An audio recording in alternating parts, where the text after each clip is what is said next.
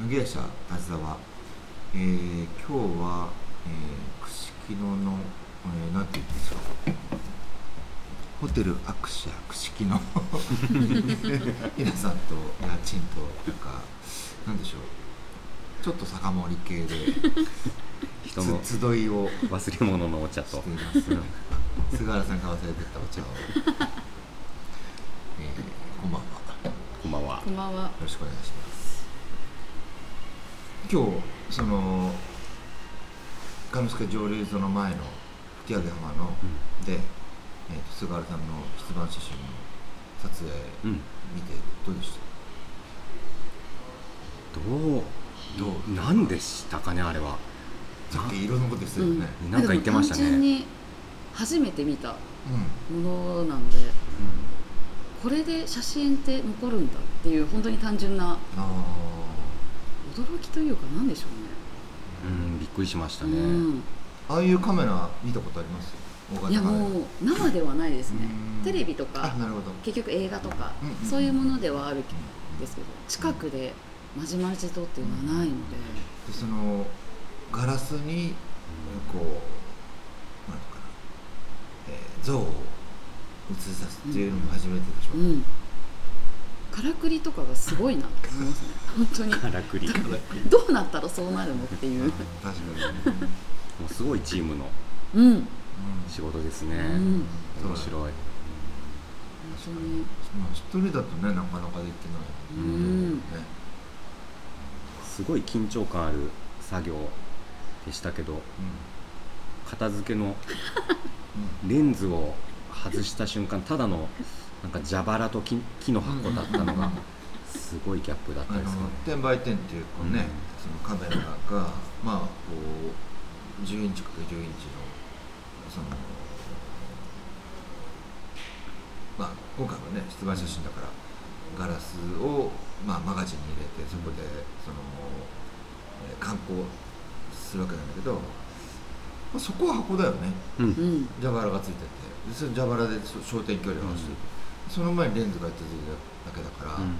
レンズを外すと、うん箱ですね箱と蛇腹箱とじゃ木箱で したね、うんその出版をまず銀あれななんですか銀の銀賞液体の名前がわかんないんですけどコロコロディオンとうん銀銀を塗ってああそうそうそうそう、うんあの液体でね、うんあのフィルムのフィルムっていうか観光の用意をしてうん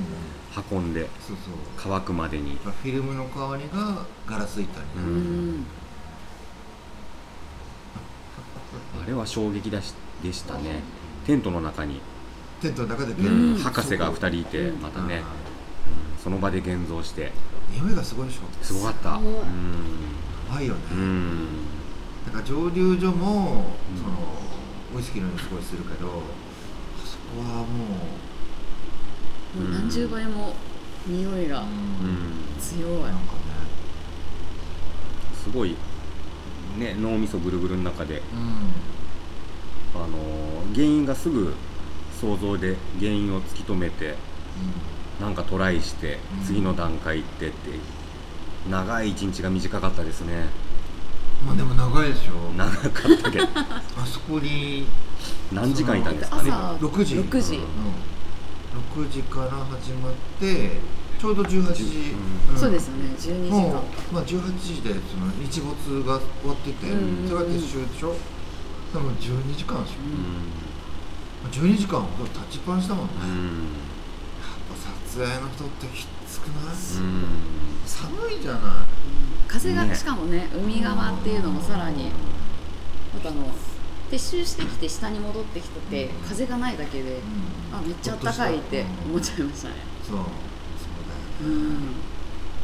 体が結構きつい仕事ですよねでも体力光光を集めるレンズ以外にを受け止める板しかないカメラですからねすごいなと思いましたねそのなんていうのドシンプルさドシンプルさえみたいなね、うんシンプ機ル能もないシンプルがすぎるびっ そうだあれはねそうだよね、くりですね本当そうだよね、本当にもうカメラはレンズっていうそういうとこなんですまあでもそのレンズがすごいんだろうけどね、ううんん、全然わかんないですけどねし僕はねかもそれがすごい古いものとかっていうのをレ聞ンくズと、のすごいなって思いますそれが残ってそるうあのレンズの方なお名前なんでしたっうんルルブルけああのレンズのうんされてた木村さん、うん木村さんあとの代官山でそうそのうん木村さんとずっと雑談してる中で僕はね20年以上疑問だったことが、えーどんなこえっとレンズを、えっと要はスプルースだからなんあの針葉樹系の樹液のあボあンド言ってましたねボンドじゃないやそうでそれでレンズを止めてるらしいんですけど、とはいあのー金金ゴールドサンドイッチって言って金箔が挟んであるガラスの器があるんです昔ナポレオンとか使ってたような、ででも熱をかけると金ってね色がなくなっちゃうんですよ、まあ、常温の状態で挟んであるんですけど隙間がない器を2つ隙間がなくなるぐらいこう寸法の同じ器を2つ作ってあたかも金箔が挟んであるように見えるんですよそれはでもそんなのもうどうやって作るかわかんない技巧と思ってたら、うんそこのガラスとガラスの間に金箔を挟んでそこにその松ヤニのあれが入ってるらしいんですよねへえあでもそれはあくまでらしいなんですかうん多分彼との答え合わせで、そのレンズの製造方法と一緒で、はいはいはいレンズとレンズをのあ合わせるる、うんそそれが使われてるんあーだと思うところでということはどっちが先なのどっちなんですかねわかんないんですけどレンズなんじゃないですかもしかしてナポレオンの時代ってレンズあったのかなさそうじゃああでも僕の言ってるのがうんナポレオン時代の器がちょっとわかんないですけどでも17世紀18世紀19世紀あたりのことなので、まあ多分その辺の時代交渉合うと思うんですけどその作り方が謎な器がそのレンズの人と話してたらもう20年ぐらい疑問だったところにスポットに1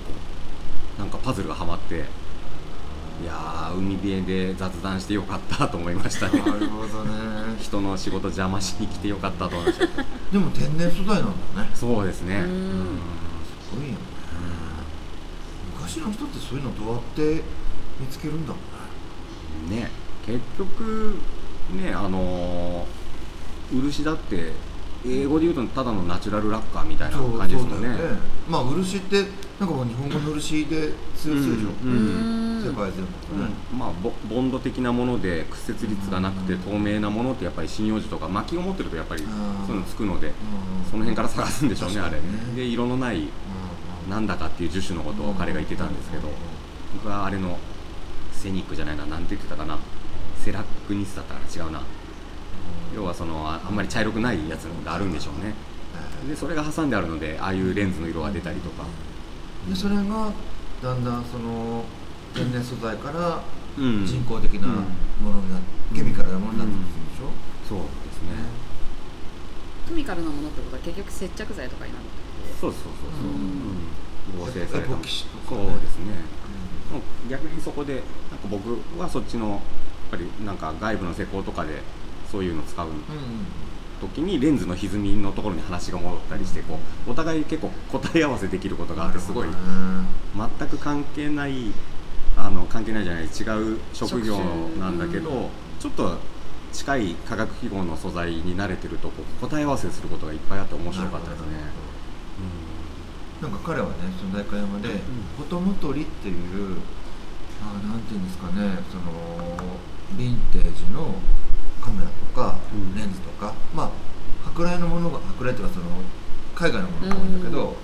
そういうのを扱われてるこうショップねあってでなんかちょっとこうこじゃれた、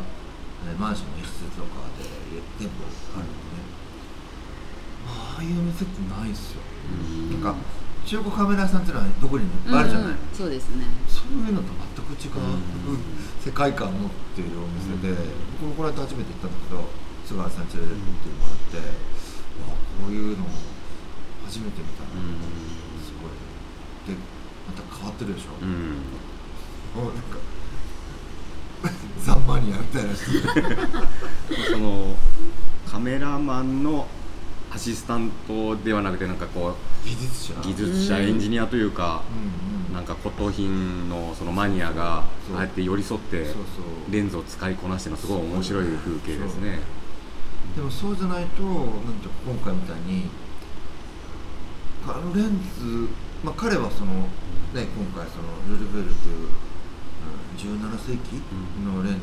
使ったの使もうも持ってたんだけどでも使うのは初めてというかさ、使う機会がなかったっていうけすごいですよねうんあ300年ぶりぐらいに光通したかもしれないってことですよねあれあのレンズが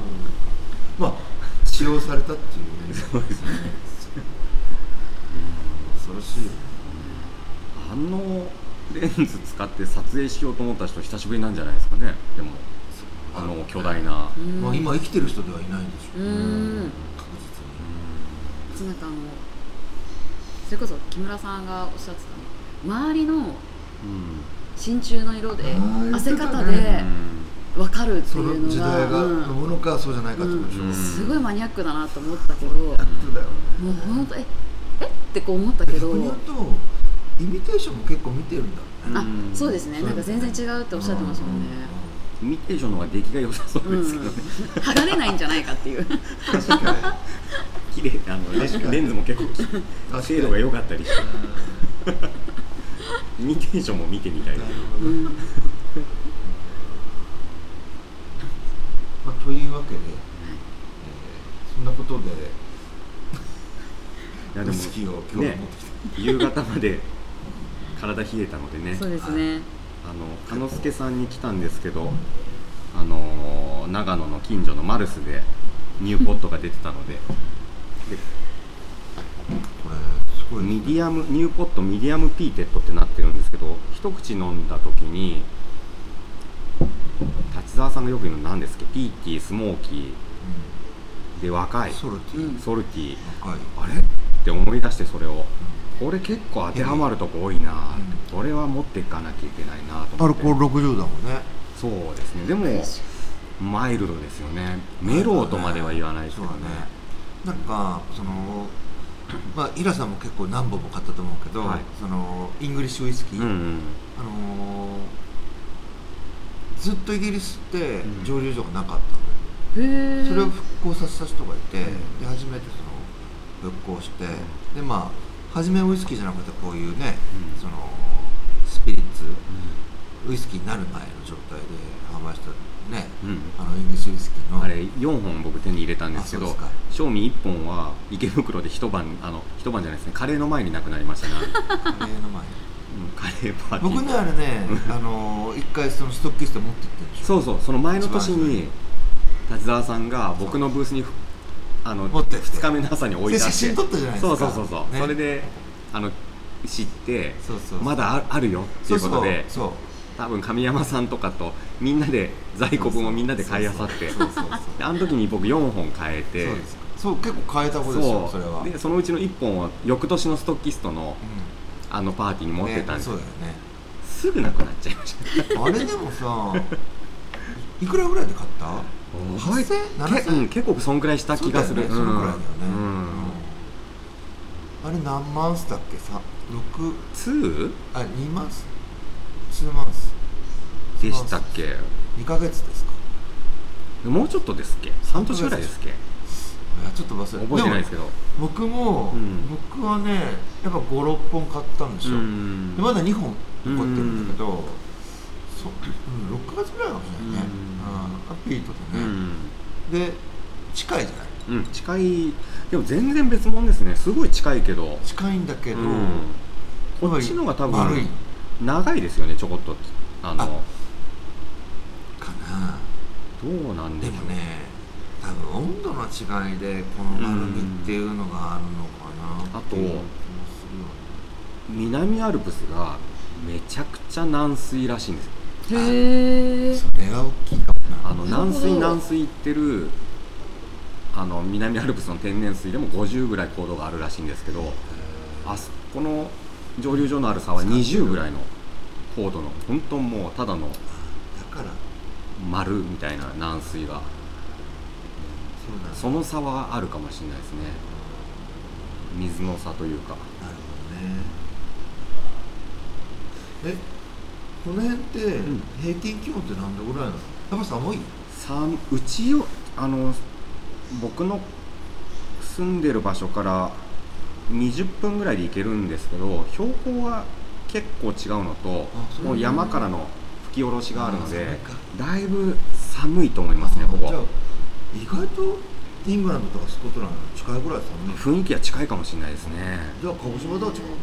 まあもうそうですねうこっちだとも湿度が低いかもしれないですここはあ確かうにでこっちはもう湿度高いしそうだ絶ね対絶対というかうんやっぱり今日は寒かったさ先週と全然違いましたけどねね先週はすごい暖かかったよね本当お昼も T シャツ1枚でいけちゃうぐらい歩くと汗ばむぐらいだったもんね、うん今週冷えたよね今そうですねもう先先週それこそ立沢さんとか帰られてからちょっと冷え冷えましたたあねそうなんだでも日中と朝晩の寒暖の差がでも今日はさあんまり日差しがなかったからそうですねそれはだいぶ、寒かったねうんまあなんだけど鹿児島の平均気温っつったらやっぱり高いよねそうですねだから今日平さん普段長野に住んでこっちに来た時に全然寒くないじゃんって言ってたけどさうんうんまあ夕方あんだけ曇ってると冷えましたそうねですねずっと外いましたしねそうなるとなんかあの暑い僕ら日12時間いるからね暑い日にビール我慢する感じであーもう冷えた方がこれ飲めるなみたいな確かに確かに確かにあれその家賃なんか例えば、まあ、まだ家賃若いからさ こういうこと聞くの失礼なんだけど、やはいっぱり子供の頃と今と温度とかどうあ全然違うと思いますそうなんか全然違うっていうよりもっとやっぱ昔の方がちゃんと季節が分かれてた今って結構曖昧な感じがしてああそうなんだなんだろちょっとそういう発言すると結構おばさんっぽく聞こえちゃうからねうまあまあいい年だと 思いますがああそうですか年女ですからねそうですねあそうなんだはいはいえっと一緒なんでへーじゃあ何その今までは春夏秋冬みたいなのがああったんだけど、もう夏か冬までみたいなそうですねなんか春と秋が短いあーでもこの間さ誰かが「鹿児島秋ないよね」って言ってなかった、うんありまもう本当にその通り誰かだが言ってたんだなと思いますあれうん急に夏は長いし、うん夏長いようね、ん、でなんかこうシャツ1枚とかうんの季節がすごく短いでも長野から来るとまだ葉っぱ緑だしそうこれずっと言ってるんですよ電車の中からもう緑すぎてうん世界が、今茶色いっていうからそう確かにもほうらもう秋ですよ葉がないんこだよここが秋って感じです今がでもさ秋っぽい全然だって紅葉も見てないです確かし、にねイチョウがすごい黄色っていうのも見てない、俺も見てない、うん、このこの前先週ああのそう小樽で一応綺麗だったなんかもうそれをそのまま通り過ぎてうん葉っぱ枯れちゃって落ちるんじゃないかなとか思っちゃいますもんな紅葉はなくてくて落葉しちうゃう、ん、うん、あのー海のない県に住んでるからかこう旬な魚とか食べたく ていろんな土地にそうですね行くじゃないですかうんはいなんかそういうののあの季節版というか、うん延長というか意外とこう移動先で綺麗な秋とか真冬とか真夏を感じるので意外と四季を移動して感じてますねなるほどああなるほど、うんまあねうんうん、で鹿児島来たら何を食べ鹿児島カンパチ食べたい ですねシーズン違うのかなたいのいやでもかいや鹿児島結構そうですねえっと洋食でやっぱうん鹿今児島ねのすごい有ね名鹿児島の洋食のカンパチが美味しい のあ夏もういつでも、うん、結構ずっとこの道のねそう熟成熟カ成ンカパンパチチっっていうのてがねいうのが美味しいんですよ本当はこれちょっとそれ洋食なんだあれどうなんだろあうねれ洋食なんじゃないですこかっねからね真逆なんでちょっと遠すぎるんですけど、うん本当はあのこの道でカンパチ食べてなんていうホテルだったかなそこにえっとねありますねそこのバーのあのボトルの品揃えが良いらしくこの道って僕行ったことないねどの辺ですかあの鹿屋ですあ鹿屋のはいあっち側ああそうなんだそうあじゃあそこのホテルのあのバーがあー素晴らしいみたいですあそうなんだ置いてあるボトルがそれ最近オープンしたってそうああの鹿児島から鹿屋って車だとどのぐらいかか1時間半るあそのぐらいフェリーあでもそれ考えたら福岡行けちゃうじゃないですか新幹線乗っちゃうと、うんフェリー乗って桜島渡るかあーぐるっと霧島から桜島に渡ると車でずっちづくでそううあとは鴨池の方から垂水行ってそっちから車っていうなるうんだから鹿児島の人はなかなか行かないですね逆にもうほどね鹿児島市の人はねそうですねあの前原兄弟の誰かに電話するときっと、あの容易に移動できるのでそういうふうにいつもそうですね、それなしで行くっていうのはねなかなかないですね僕ら一回あのなんだっけそれこそそのなんですかあの太陽がこうなくなったんですよ日食あ日食うんなんかあったでしょ日食の時、うんはいあの時にすごいいっぱいのたくさんの大勢の人とあの鹿屋から一番その下まうで行んってみたうんみたいななんかあのとかうん行った行っ私行ってないで行ってないんだすそれまだデュエルの時たうんですよねううんんうんうん私いいお留守番メンバーでしたもんすっごいまあなんか曇りであんまよくなかったまあたださ大ツアーでさ帰りはなんか院長にこうずっと全部送ってもらったんだけどうんそこそこ遠いいやよねめちゃくちゃ遠いです当時まだあの高速なかったんですよあの頃そうああそっか今はもうそれができたからあねなるほどね移動が結構簡単になりましたけどあーそっ道かある、広いよね、うん本当に遠い私は陸の孤島だと思ってました鹿屋は本僕で当もに今年は今年っていうかここ3回4回は鹿屋三連チャンぐらいで行ってたので市内というかそうかいないですよね大隅じゃない本来るのが久しぶり、そうですねああそうなんだ確かにもう市内に寄らずに浜の方まで来ちゃったのでまた不こ思議っなちはさ文化的にも違うでしょそうでもないの、うんでも結構若い人が戻ってきてるっていうのも最近感じます例えばその前原兄弟りょうちゃんたくちゃんごうちゃんとかもそうですけど私の知人とかもずっと東京いてでも亀屋帰ってきて鹿児島亀屋で仕事していいなみたいうん、えーなんか実家の家業を継いでとかでいろいろこう若い人が活性化している部分はすごいあるなと思い今ます結ね構そういうとこ多いよね、うやっんめちゃくちゃ多いなって感じますねそれはぱいいんだろうね、うんこの間ほらあのチーズ作ってる子とか、なんかすごい面白いなーってあの酪農してるの酪農っていう多分もう自分あ酪農になるのかなしそうですね持っててであと飼料を自分たちで作ってるから、そういうのにお金がかからないでそれをもう自社でこう回してでそれこそそのさっきおっしゃってたホテルはそこの男の子がやってるんですけど、うんそう止まるんだそこ泊まると飲めますね、うんそこに、自動的にいいね行ってみたいな、うんそうそう具体的に覚えてないですけどあの聞いた銘柄があえー、ああ行きたいっていうバーでしたえーえねーでもそんなにあのーいっぱいの人が行くわけじゃないでしょきっと うう、ねんえでもねねえどうなってるんですかね、え空振りがうね、 ん、すごいね、まあでも何気に行くのかな、今、ううんねうんかもしれないですねやっぱりあと SNS とかで今まで知らなかったところが容易にあそうそうそう得られるから行ってみようとかっていうそうそうそうそういういい使い方はあるのかなっていう、うんいやだからさそのもちろんその U ターンとか、うんなんとかターンとかでまあなんか生まれたとこいいよねっていうのは、うん一つにはこのなんかなこう IT のインフラそのねそのインターネットの発達とかは大きいよね、だいぶあると思いまそすしたらさどこでも同じだもん、うんうんそう本当にう不便さは絶対的にあるんですけどでももうそれはそれん、不でい便いさのってかいうのなはさ僕みたいにこうね散歩して居酒屋がいっぱいあるみた いなそういう不便さでしょそうですそうですそれはないってことでしょうんでも家賃が不便って言ったら不便ってのはうちだよ そう私は不便さは感じないですけど鹿屋だって町だもん大都市だもんあ僕からカしメたラらの中心はね、うんあ平さんからしたら全然都市です都市です、うん居酒屋っ私そうでてすね徒歩で行ける範囲にもちろんない しそうですね何キロ走んなきゃいけないんだろうっていうぐらいだ遠っいてです最か寄らりのコンビニ往復8キロぐらいとかですかでもさ平さんって何日うちで家に、ね去年は半分ねぐらいでしょ半分以上いますよ200日は200はいる吹いてる、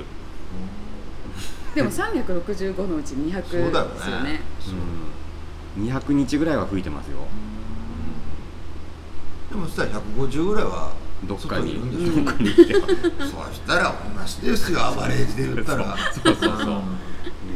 僕そんな飲んでないでしょ150日飲んでないですよ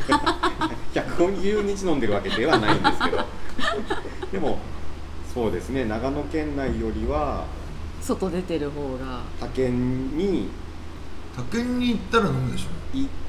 あえて言えば他県に行きつけのそのそうでしょバーなりなんなり、じゃあ居酒屋というじゃあか平均したら同じですよそんな平均したら天文館だっても迷わないですもんね天文館は迷わないですね、うん俺今もいまだに迷いますよ迷わないですね、素晴らしい天文館そうですねうんでも天文館でもう丸1年ぐらい飲んでないですねコロナもあるけどああそっかそうですね蚊のやついてるので最近、うへんえあそうなんだ、へうんえこんなにいいとこ見つけたのねうん、いいですね歩いて移動できないんですけど鹿屋だとやっぱりそあのそうですね車ないとちょっときついですねでも美味しかったなカンパちチょっとあれですねこの串木の方面がちょっと暑いですねあーやっぱりね泊まるのは初めて今初めてですね、まあ、ホテルないですもんねこっち側はうんここでなんかもう一個なんかあれでしょなん宿ちょっとですか宿うんなんかこうそうそう宿があってそれからそれこそなんていうのその小さい、うそのなんていうのそのそれこそコンテナみたいなはいん、あああのなんかキャンプキャンプできるよみたいなそうそうそうそう何とかあるあるよね、うんへーで津川さんはそこも思ったんだけど、うでもまあ仕事だから、ん、まあその帰ってすぐ寝たいうんので、うん便利なのはこっちが便利そうだかから、そうですね吹上浜まで歩けたらねあー歩ける距離にあったら最高なんですけどねそうですねだから、うん、ちょっと距離がね逆に吹き上げ浜のう勘助蒸留所からん、歩けて泊まれとかゼロなのだうんゼロなかった気がしますからさ思うんだけどあの江口はあの江口蓬莱館なんじゃん、うんあはいあれさ平屋じゃ、うんん 平屋じゃなくて2階3階4階にして、ん上そうですホねテルにすればいいんだけど、んねサーフィンとかねする人来ますしねあの辺もうみんな平屋にしちゃうんだよね、うん広いから平屋まあねそうなんだよね でもそこだったらすごい風景もいいじゃない、朝からね蓬莱館でご飯も食べれちゃいそまうすなしのよねおそうなの魚を蓬莱館ってどこあの庄司君とこそうそうそうあさっきあのあ通ってきたところですあの道の駅うん菅原さんがさつま揚げを買ったという菅原さん2度目なんだけどさもうすごい慣れたもん でスッと行ってるからね そこさつま揚げ大好きみたいなんですごい嬉しそうに練り物大好きなんだよってそうそうそうおっしゃってましたねえっとでもねたまたまタイミングよくてその結構結構並んでるんでしょ何気にうーん45人並んでて、うんうんうん菅原さんの番になったら菅原さんってやっぱさやっぱこうついてるんだよね持ってるしついてるんだようんそうそうなんで菅原さんの番になったらおばちゃんが後ろガラガラガラって出来たてのやつを入れてあさえそれがあの芋の、えー、さつま揚うんあガネガネっていうのかガネっていうねのガネ店かなげいやでもなんかまあ芋ってしか書い芋って書いてあったんだけどでその芋っていうのはさつまいもなわけーうよ、さんつまいもがこうちっちゃくうんうんう出てるやんはいつ美味しい美味しいですねすっげえ美味しい吉田さんの写真見て先週先々週小樽行った時にもあの練り物買って持たせてくれて菅原さんが北にいても南にいても練り物そう同じだ同じシーンを見ました一貫してますね迷いなくもう選んでましたこれとこれとこれすごい相当常に練り物を持って歩いてると思います中原さんのまんじゅうぐらい菅原さんの練り物を 中丸君も早いよねあいやまあささささパさーっていうからねまんじゅう食べたい時は中原さんについてって今日は練り物だなっていう時は菅原さんについていけば多分持ってるそうそう持ってるどどこどこ行きましょうとか言うじゃんどこどこ行きましょうってその門前に着いたらなんかそこそこって言ってなんかパン買ってきてるんですよしかも一回買ってくる量がすごいですよねそうそうそうちょっとじゃないうんすごいよねすごいなさ日置って食べるとことかあるの私あ行ったこともなういん全だ然来ないので本当に多分何年ぶりでしょうっていうぐらい串木野って何い一木とかと近い一木串木野一木一木串木野ガッチキってとこだあそうですあのガッチキボーイズの、あガッチキボーイズってなんだよって感じですねすいません東一木ってとこですねうん噂のううんんでほら蒸留所があって、もう朝丸とかひまあ日置日置日置うん日置市結構都会っていうか町だよねそうちょっと思ったよりびっくりしまし全た然町ですよね、うんあ、うんそんなにやってたの知らないの全然本当にへー失礼ながらはいなんかもうコンビニとかそんなにないでしょとか思っちゃってましただからうもうすごいさっき言ったご飯屋さんもすごい人いっぱいいて、すごいななんか市内の人ってこう市内以外はもう田舎みたいな感 いやじ違う違うそこまで思ってないんですよ多分 思ってない思ってないただ行く機会がシなティいガールはそういういやいやいや多あ分そうなんだ都心で生まれてますからね鹿児島のねあまあ鹿児島ではねうんそうで すね鹿児島の都心まあでもまあまあまあ海べりなんだけど、結構大きいよね、うん大きいですそうそうううんんただ本当になんかやっぱりホテルとかで検索するとあんま出てこない、うんそうだからそうなるとやっぱり足が遠のいちゃうそうだかよねなーって思っちゃいまそうなすんだよだからね僕らは泊まるとこがないとどううにもなんないじゃん、だって毎回毎回市内戻ってっていうのだともうめちゃくちゃ大変じゃないですか特にこういう仕事だと、ううんん長野で飲もうと思うとここから市内行く距離感なんですよまあ、1時間半は当たり1時間とかか1時間も当たり前みたいな感じなのかね、ってなったらもう本当宿取りたいですねまあでもうちの弟は富良野でしょ、富良野やっぱり旭川って車でもやっぱり1時間半ぐらいかかるよね80キロぐらい走プるラノはでも店多いですよねうん、多い多い多いんだけど、うんでもその1時間半とかはすぐそこみたいな感じ、うんああ感覚がもうそうそうわけわかんない距離感がそれ80キロぐらいってすぐそこなんだよみたいな、でも鹿児島の人逆にもうすぐだよっていうすぐが本当にすぐすぎてちょっと離れてるとえ全然近くないじゃんっていうなんか天文館から中央駅の距離2人分かるじゃないですかそれを歩こうっていうとえあー絶対歩かない歩かないよね、うんあまり歩きたがらない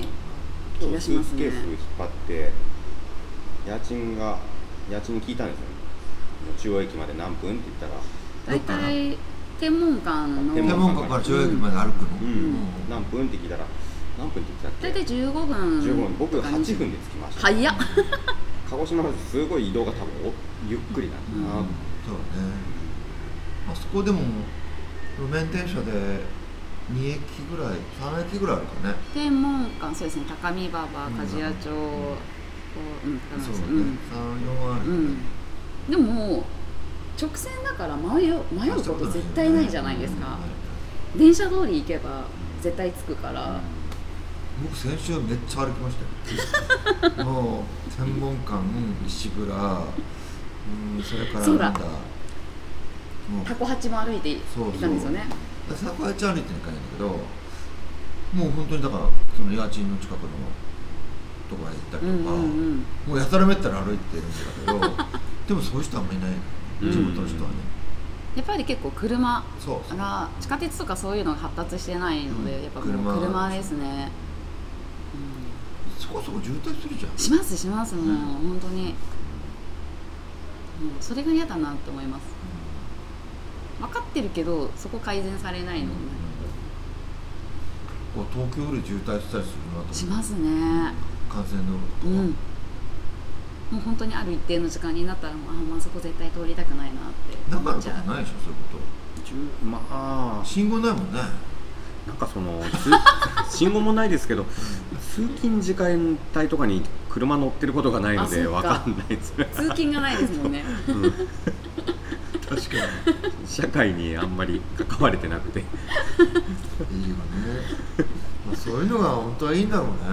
実際、うん、でもこれからそういうふうになってくるかもね、うんでもそうですねコロナを機にだいぶ変わってますよねうんこういうふうにあのコロナなのかあの気をつけて移動してても世の中のこのニュースだと大混乱感じるんですけど、こう僕らみたいに平日移動しちゃうと大丈夫かな空港みたいなすっかすかの日しか移動したことなくて最近確かにこんなに人いないんだってまあ思いますでも地元の人たちは変わらないでしょけどねうんなんか大丈夫かなっていうぐらい危機感ないですねえそれは長野の長野うんまあまあその多分だから平さんちの近くってことだうもんんうんね、ううんんあのもうパラレルワールド感あり ますそのあうんのちょっと世界変わってる感じそう恐竜教室みたいな感じですねそうマスクとかしたことない感じだと思いますね近所のおばちゃんとかそのああそうなんだ、まあ、畑やってね、まあそうかそうだよ他なの人と接触しないからってことかうん、ぼ僕が逆に気をつけてこう会わないようにしてるというかそのまああー帰ってきた時とかまあ高齢者も多いからねそうですそうです、んんんうんって考えるとだって東京とかだとそんなのないですよね絶対もうみんなマスクしてそうねだって人に会わないことって立田さんないですよねそうねいやありますよ全然ありますよ本当ですか人に会わないことどういうこ家族以外で外にと出てうんで出て外に出て人に会わないってことそれはないよねないいですよねでも、だって平さん ねこまあ、そうあのさっきみずほさんからあのうちの妻からメールあって8キロ散歩往復散歩して誰にも会わないみたいな感じなんで うん、あ散歩してんのそうそうですえー、なんで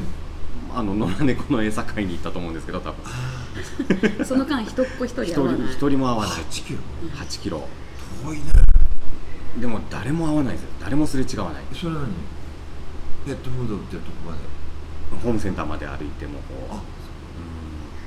なんで歩いたのうんどうだろうなん運だろ動う天気良かったんじゃないですかねあなるほどなるほど、うん夜じゃないようね、うん、ん夜じゃないですあよまあ日中ってことですよねうんお散歩がてらうんうんうんうんでも人に会わないんですよね